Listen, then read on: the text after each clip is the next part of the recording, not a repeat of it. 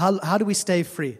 I made a couple of notes before we jump into Romans 6 of staying free is really us delighting in our Lord Jesus Christ. I think that's one of the keys to us staying free and walking in freedom and staying fresh and, and, and not getting ourselves so tangled up that we're like a, a broken mess that needs, you know, this expert deliverance session. But actually, as we learn to delight in Him, like this morning's worship time was, we actually train ourselves to stay free. We stay in intimate relationship with the Lord, which keeps us free. And, um, and uh, we see how precious His salvation is for us. And we live in that place of, here's the word, of treasuring our Christ as everything, as our, He's our Savior, as our Lord, He's, he's our treasure. And for Him to be our treasure takes a lot of tunnel vision, right? And gazing and sacrificing and getting everything out the way and just getting eyes on Him. And He becomes our treasure. So let me ask, but how, how do we do this? You know, that, that sounds, you know, I, I know that it's theory, but sometimes I really struggle in making that a reality. I want to ask, when, when last did we, or any of us, invest a lot of prayer, even meditation, with one, even just conversation with our Lord for one purpose? And it's not to get something from Him or get an answer for something or even breakthrough in an area but simply to create a stronger connection between you and your Lord. with, with a sole intention. How, how often do we go there with that intention? It's often the, the former, right? Because we live in a, we need answers, Lord. We need breakthrough. We need, we need direction, Lord. But what about just meditating and praying and spending time with the treasure of our life? Simply conversating with Him for a long time. Simply to create in us a desire for Him, a desire for intimacy, and a desire to see Him as our treasure. So here's the, here's the line I wanted to, to finish that little intro on. We have desires, okay? And, uh, excuse me, what we feed those desires ultimately directs the way we live. So if we feed the desires of our body, which is a body that we are continually uh, submitting to the Lord and His ways, or we're going to f- submit our desires to, to the treasure, to Him, in a place of intimacy, and allow Him to actually change our desires and make them desire Him more and more and more. So Jesus is not only truth, this is what I wanted to share. He is truth, His word is truth, but Jesus is not only truth, capital T. He's also treasure, capital T. Maybe see treasure in all T R, maybe the whole word in capitals today. It's treasure. And just let truth subside a little bit. Because he is truth, but not focus on that. Because often we know we know he's true. It can almost be, uh, I want to say like, I don't know if the word is wooden. Uh, wooden. Not, not wooden, but we, we know he's true, but it almost becomes like academic and he can even feel distant as a true father.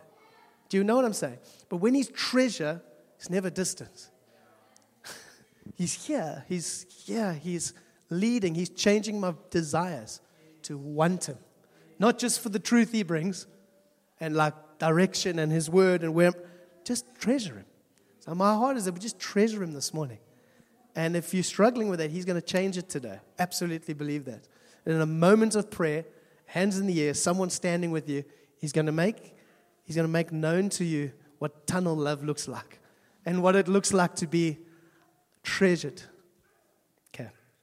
Now, Romans 6, I don't know if we're going to be able to follow, but why don't you follow in the, in the I'm reading from NIV, but Romans 6, the chapter. We'll whiz through the main portion of it. Okay, there we go. Otherwise, on your phones. But it's really cool. Some of the guys and me, we're getting together each week and we're going through Romans. and it's been really cool. But uh, I want to jump straight into from, from, from verse 1, Romans 6, verse 1, and let's go together. What shall we say then? Shall we go on sinning or falling short of God's uh, standard so that his grace may increase? And this is picking up from chapter 5, which is always good to read before. Um, they're struggling with this concept of grace. Um, and then Paul says, By no means. We are those who have died to sin. How can we live in it any longer? So, straight away in verse 2, Paul gives us the identity of who we are. We've actually already died to sin. Those of us that have put our faith in Jesus, one, and two, turned away from our old life, which is repentance. If we've done those two things, we're dead to sin. We need to know that. So we can't live in it any longer. This is his way into freedom or staying free. Okay, from last week. This is Paul talking about staying free. Okay. In verse 3, or don't you know that all of us who were baptized into Christ Jesus were also baptized into his death? That's an important one. We'll come back there. We, are therefore we were therefore buried with him through baptism into his death. In order that, just as Christ was raised from the dead through the, through the glory of the Father, we too may live a new life. Okay. For if we've been united with him in a death like his, we will certainly also be united with him in a resurrection like his. In verse 6 For we know that our old self was crucified with him, so that the body, ruled by sin, might be done away with, that we should no longer be slaves to sin. That's the opposite of being free and staying free, being a slave to sin. Okay?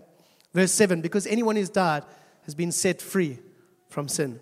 Verse 8 Now, if we died with Christ, we believe that we will also live with him. For we know that since Christ was raised from the dead, he cannot die again. Death no longer has mastery over him. How amazing. The death he died, he died to sin once for all. But the life he lives, he lives to God. Okay. Verse 11, 12, 13, and I'm going to stop there.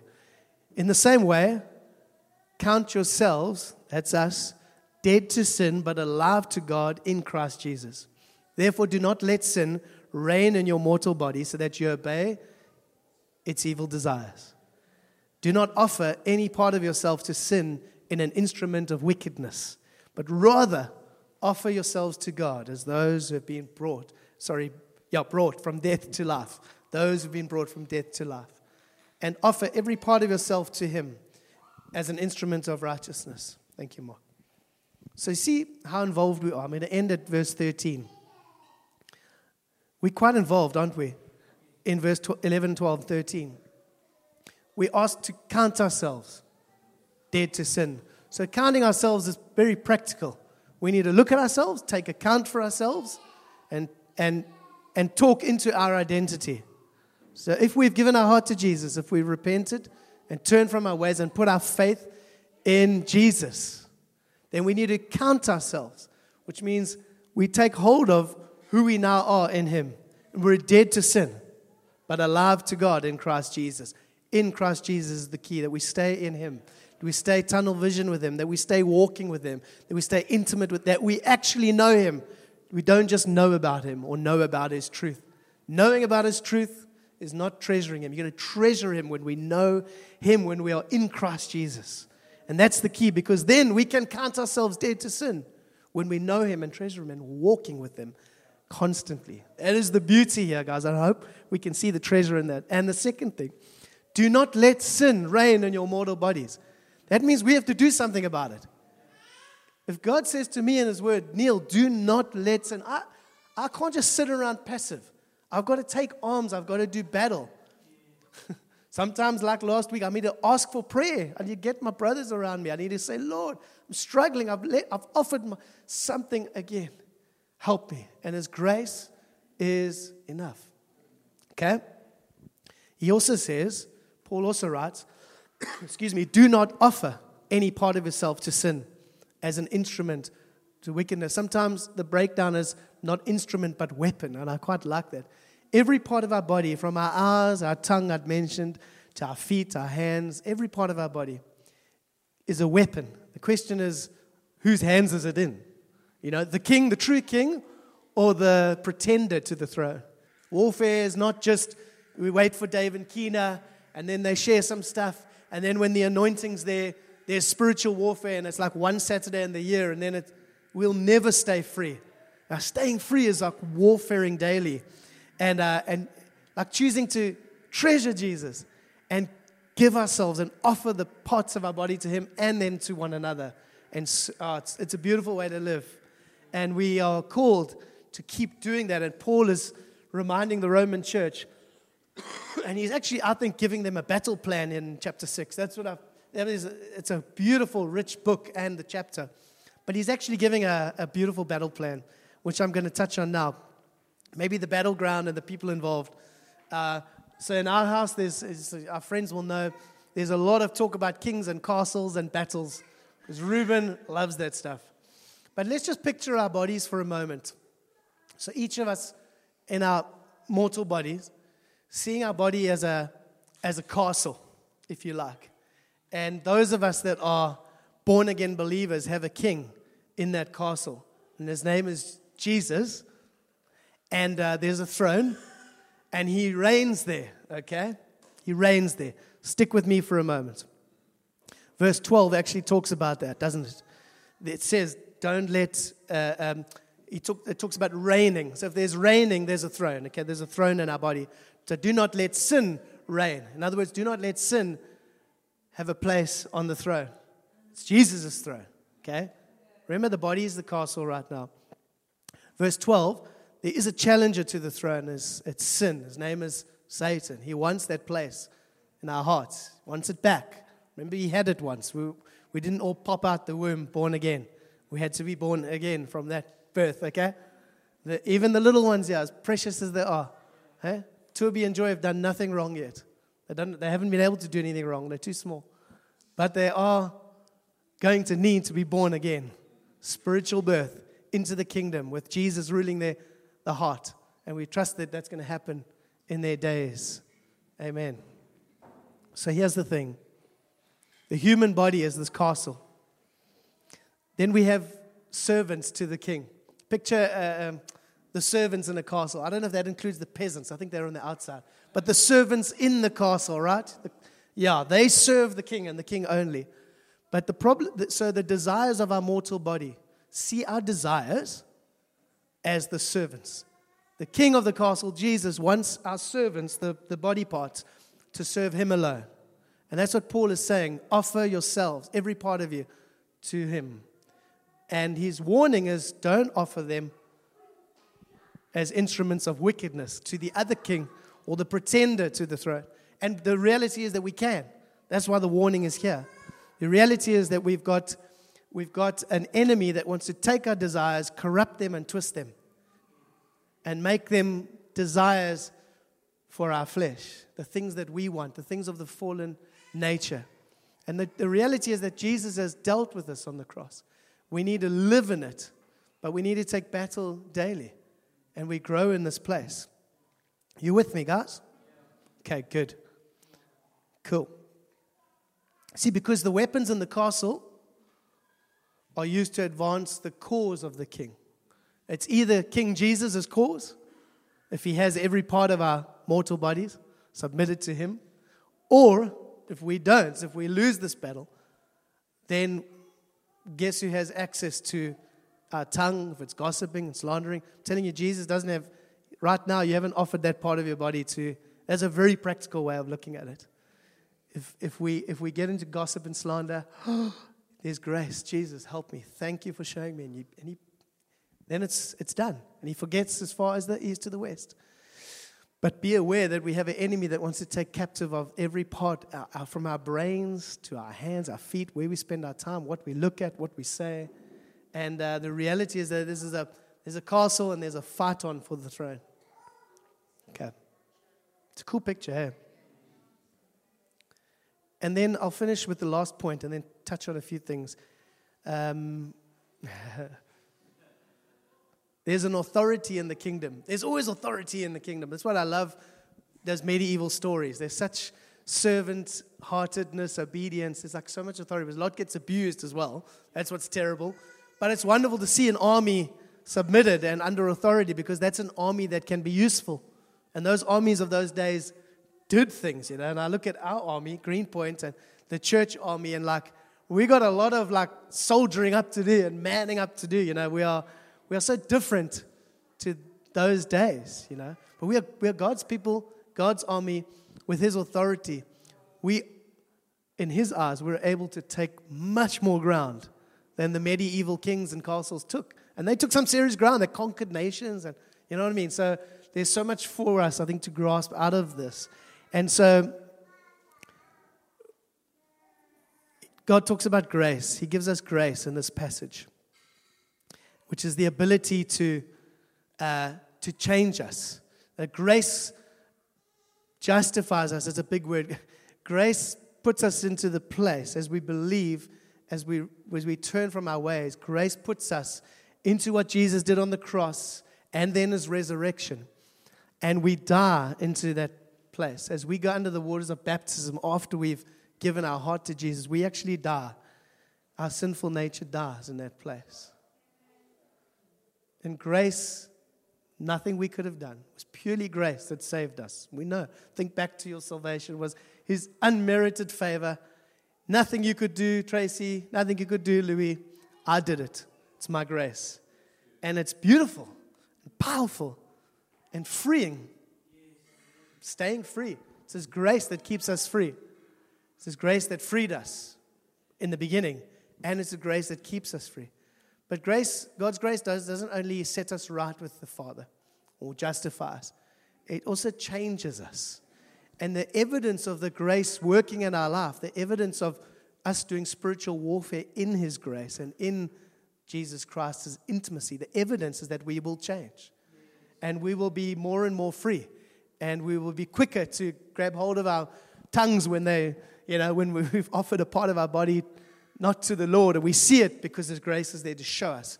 And in a moment deals with it. And we, we, we adjust and we change and we set free. And we don't have to always wait for a deliverance session, if you like. He wants us to go on living in freedom. And then, when we disciple people, which is our great commission, Matthew 28, when we really get busy with what God has for us, guess what?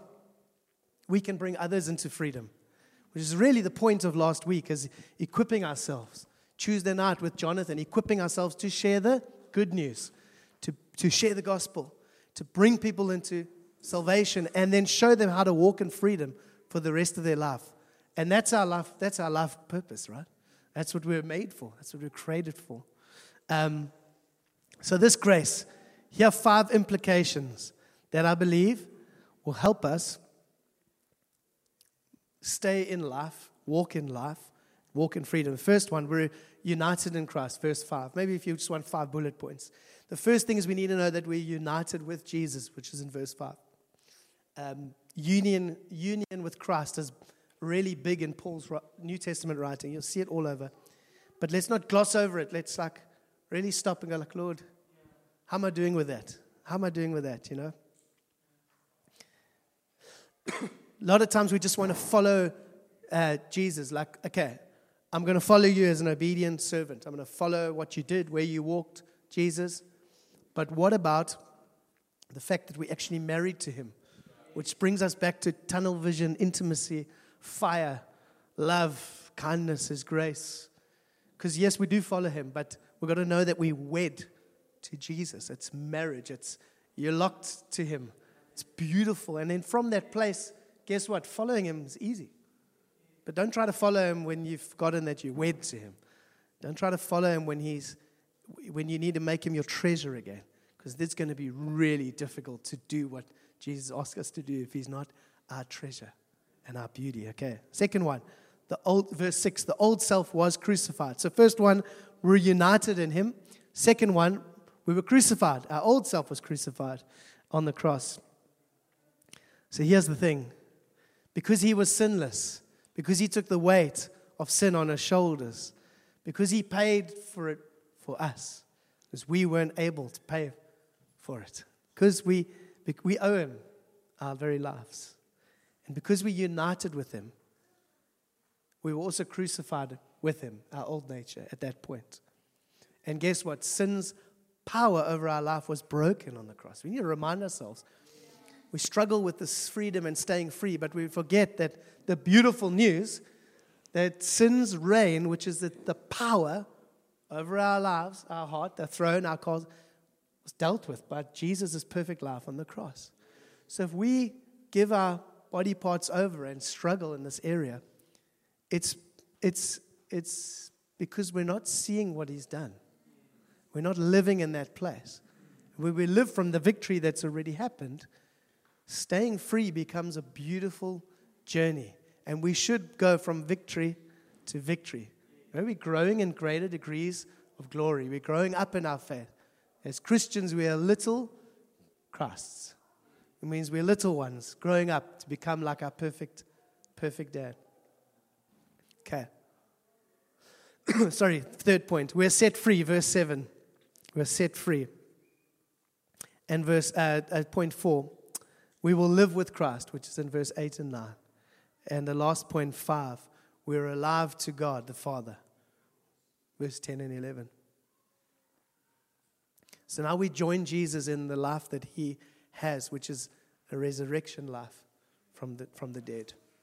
So not only do we unite with him in his death through our baptism, but we unite and we, we are unified with him also in his resurrection life. And we must remember that. There were three things that happened when he, when he, when he uh, rose again.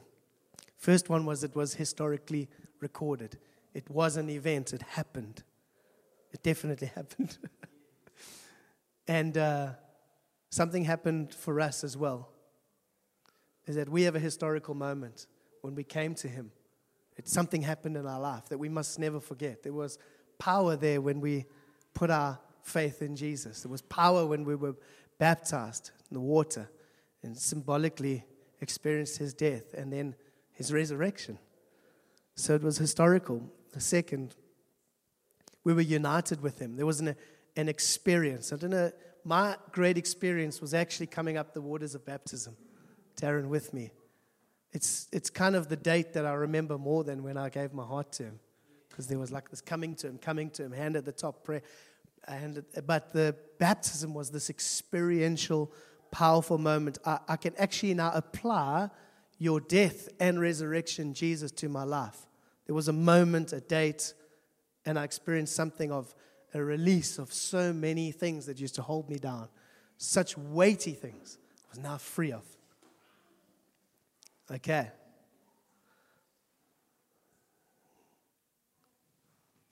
Jesus accomplished something in a time of history.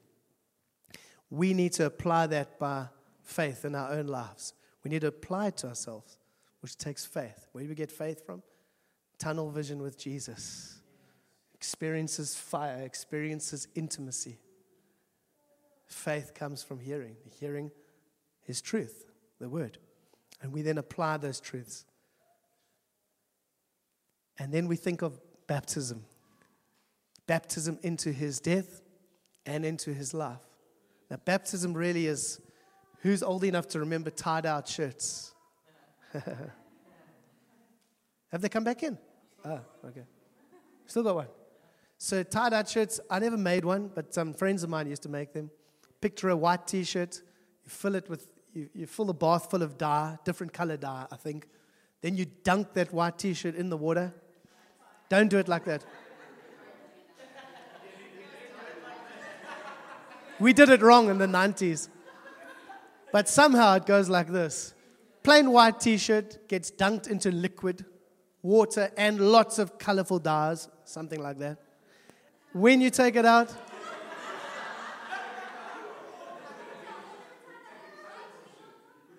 Oh. Amy, come. Amy, come. Amy, come tell us quickly. Come tell us. Okay. The, the, yeah, yeah. The point is, something goes in one color and comes out another color. Woo! It's a miracle. And I'm going to have some water.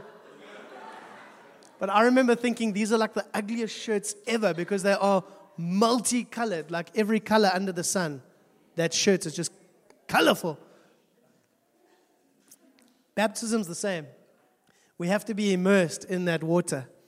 But that is symbolic of us being immersed in Jesus. It's as if we were a white t shirt going into our Savior and Lord Jesus so immersed in intimacy with Him that when we come out, it can't be recognized. The white t shirt's gone. It's like multicolored universe t shirt now, like every pink and color under the sun. And you're like, Mark, you're so different. Like, it's radically different because you've been immersed into Him. So, that is the symbolic moment. But it's not just a, it's, it's a, actually, there is a reality to it's symbolic, but it's also so real and powerful. And so I think when Paul writes in Romans that we are, we need to know our baptism into his death. We need to know that our mortal bodies have died just like Jesus died. Because we can't then be united in his resurrection and the life that Paul talks about until we know that we're properly dead. Excuse me. So I was thinking about this a lot. Like, we want to be unified with his life. We want to be united with him in his freedom, his life. But until we are dead and buried and crucified, until our old self is properly in the ground, then our body parts, our mortal body parts, are going to continue being offered to sin. And we don't stay free, guys. So we need to crucify ourselves. And it's a once off, but it's also ongoing.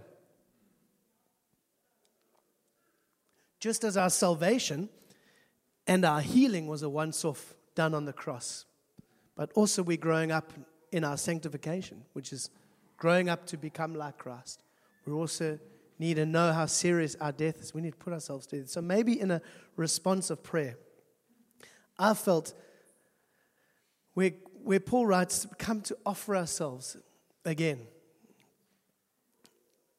I'll go back to verse 11, 12, 9, 10, 11, 12, 11, 12, 13. 13. Do not offer any part of yourself to sin as an instrument or a weapon of wickedness, but rather offer ourselves to God as those who've been brought from death to life, and offer every part of yourself to Him as an instrument of righteousness. Offer every part of yourself to Him. That's what I felt Him say in the week as a response for us. Is that have we done this before? Do we need to do this again? To offer every part of ourselves to Him. Every part. Maybe there's a part of yourself you've held back or an area you just don't get breakthrough in. Maybe the response for you today is to come in his, in his presence and offer that part of yourself to him. That's the one point. The second one is maybe there's something to recognize. You need to put a part of you into the ground and make sure it's there. Just crucify that thing. Say, Lord, I'm going to die to that thing. I'm going to die to my selfish desire. I'm going to die to that desire that keeps wanting to corrupt my desire for you, to see you as a treasure. Whatever that is, allow Him to show you what it is. So that your desires, like the servants in the castle, can only be for the king. Because if there's a war going on with your desires inside, you're going to have trouble in the castle. You're not going to be able to serve the king the way he demands. So, two things. Can we stand? I'll say those again. Okay. Come, let's close our eyes. I feel like the, just to hover on those two points once more and say, like, I do want to create a space um, of prayer for certainly for anyone who last week didn't get a chance. I want to invite you guys. You can even, just if that's you, just come, please, would you just come and stand with me in the front? You realize you wanted prayer for something last Saturday, you didn't get round to it, or you didn't complete it, or didn't finish. Why don't you come stand in the front? I'll, and one or two of us would love to pray for you. You can come forward now. Think about what might have been highlighted on Saturday. Maybe you wrote something down and you didn't get a chance. Don't hold back. Don't miss a moment. Maybe something very small, but actually, in God's eyes, it might be something really, really big that He wants to that He wants to do. Okay. So the rest of us, let's just close our eyes and hear these two points over again. Felt like the first response be that Jesus is looking for us to offer parts of our body, ourselves, to Him. And there's grace to do that again today. It's the first one. Okay. The second one is that you realize that His death on the cross, His crucifixion, you haven't, you've identified more in His life and concentrated on His resurrection. But you realize something has been missing in burying your old self in the ground. Just saying, Lord, I'm going to crucify myself again. I lay myself down with you into the ground. Can I ask if that's you? Did you just raise your hand or put your hand on your heart? Maybe first response is raise a hand. Second response, put your hand on your heart so I can pray. Second response, crucify the old self, members of the body that you want to, yeah, put down into the ground and crucify. I can see hands on the heart, so we'll pray for you guys. And for the first, first is just a hand in the air so we can see you as well. That you would offer yourselves, offer the parts of your body to serving the King. Offer yourselves to Jesus, who is our treasure. Okay, awesome. Okay.